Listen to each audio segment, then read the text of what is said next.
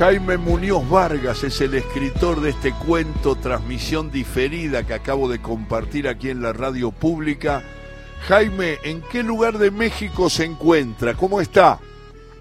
Buenas tardes, Alejandro. Estoy en Torreón, Coahuila, México. Es un eh, Coahuila es un estado, uno de los seis estados que comparten frontera con los Estados Unidos. Eh, son seis en México y estamos a más o menos a cuatro horas de Monterrey y a seis horas en la frontera con Texas. Este hombre que están escuchando ustedes desde México es escritor, maestro, periodista, editor, ha escrito mucho, un hombre multipremiado y a través de Víctor Hugo y del cariño de Víctor Hugo me llegó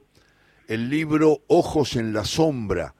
de Jaime Muñoz Vargas y me me, me propusieron, me, convidaron para que leyera transmisión diferida. Lo acabo de hacer, eh, Jaime, eh, e, ese cuento increíble, esa historia increíble que está dedicada a Vicente Alfonso y a Antonio Rodríguez. Así que transmitieron un partido creyendo que había salido sus voces, pero nunca salieron las voces.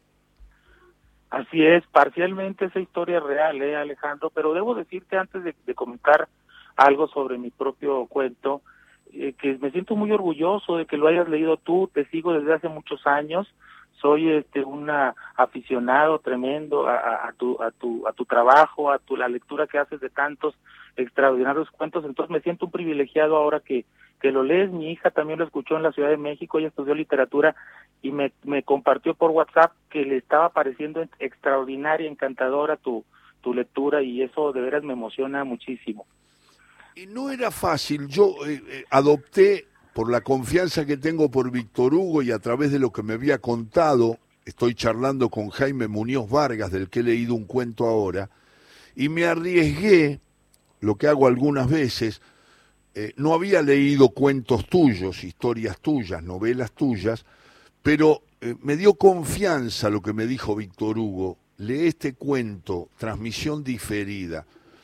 Y lo leí sin haberlo leído antes. Así que eh, el elogio de tu hija me lo guardo para siempre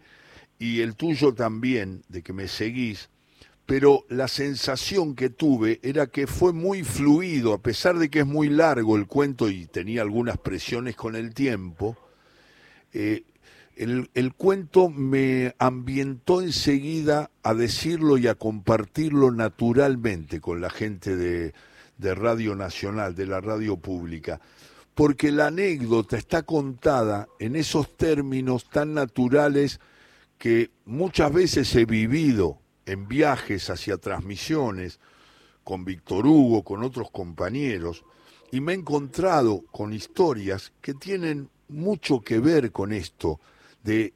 encontrar gente famosa, eh, compartir un sueño por una situación cotidiana que se puede dar en un hotel, padecer muchas situaciones de carencias y que después se resuelvan con los viáticos pagos y un hotel cinco estrellas, la sensación de sentir que en una de esas uno está transmitiendo y prepararse para eso y después en una frase de este cuento que acabo de leer, este, aparece alguien que dice, pero nunca salió lo que ustedes dijeron, salía nada más que las voces en, Inglaterra, en inglés. Y la verdad es que me dio mucho placer leer este cuento, Jaime. Sí, es un cuento, me parece algo difícil, eh, por lo que comentas, lo largo, lo que tedioso que se puede tornar si no hubiera sido, creo yo, escrito como está en este momento.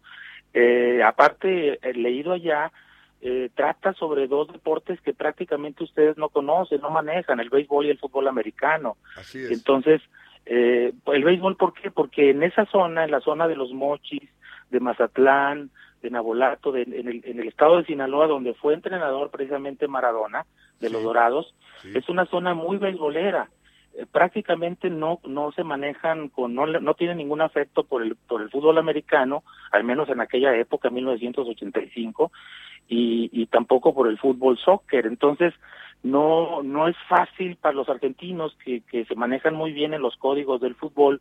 eh, entender muy bien la dinámica de todo lo que está diciendo y lo que representa para muchas partes de nuestro país el Super Bowl, que es un deporte muy seguido acá en nuestro país. La anécdota es parcialmente cierta, me ocurrió, yo estaba casi al final de mi carrera y un amigo de nombre Adrián, el cuento juega un poco con el realismo, es decir, desafía un poco el hecho de contar una historia de ficción, pero tomada casi calcada de la realidad. Hay muchos elementos imaginarios, por supuesto, pero lo que me propuse es reconstruir por lo menos las partes más importantes de la anécdota real. Que es una anécdota muy rica y que quédate tranquilo, Jaime se entendió perfectamente, yo la transmití como la habías escrito, eh, me salté una o dos renglones nada más por el tema del tiempo, pero cuando era solamente descripción de un lugar, nunca la trama se vio afectada por eso, eh, la, aparición de, de, la chica hermosa y de, y de, y de, y de Brad Pitt y todo enlaza en una, en una manera de narrar que acá se valora mucho más allá del deporte. Yo leo muchas veces eh, cuentos de fútbol en lugares donde el fútbol no tiene el arraigo que tiene en Argentina, pero la base de la comunicación humana, de las situaciones que se plantean, hace que todo el mundo entienda perfectamente por qué lado sale la, Así que te quiero agradecer especialmente, primero porque me atendiste ahora, se nos termina el programa, segundo porque me dio placer leer el cuento, que lo voy a leer en otros ámbitos también, y que el libro de Jaime Muñoz Vargas se llama Ojos en la Sombra y leí televisación diferida. Muchas gracias, te mando un gran abrazo, un saludo a tu gente, Jaime. Un abrazo igual, Alejandro, un gusto, un orgullo haberte escuchado y, y que hayas compartido mi cuento entre tus múltiples radioescuchas.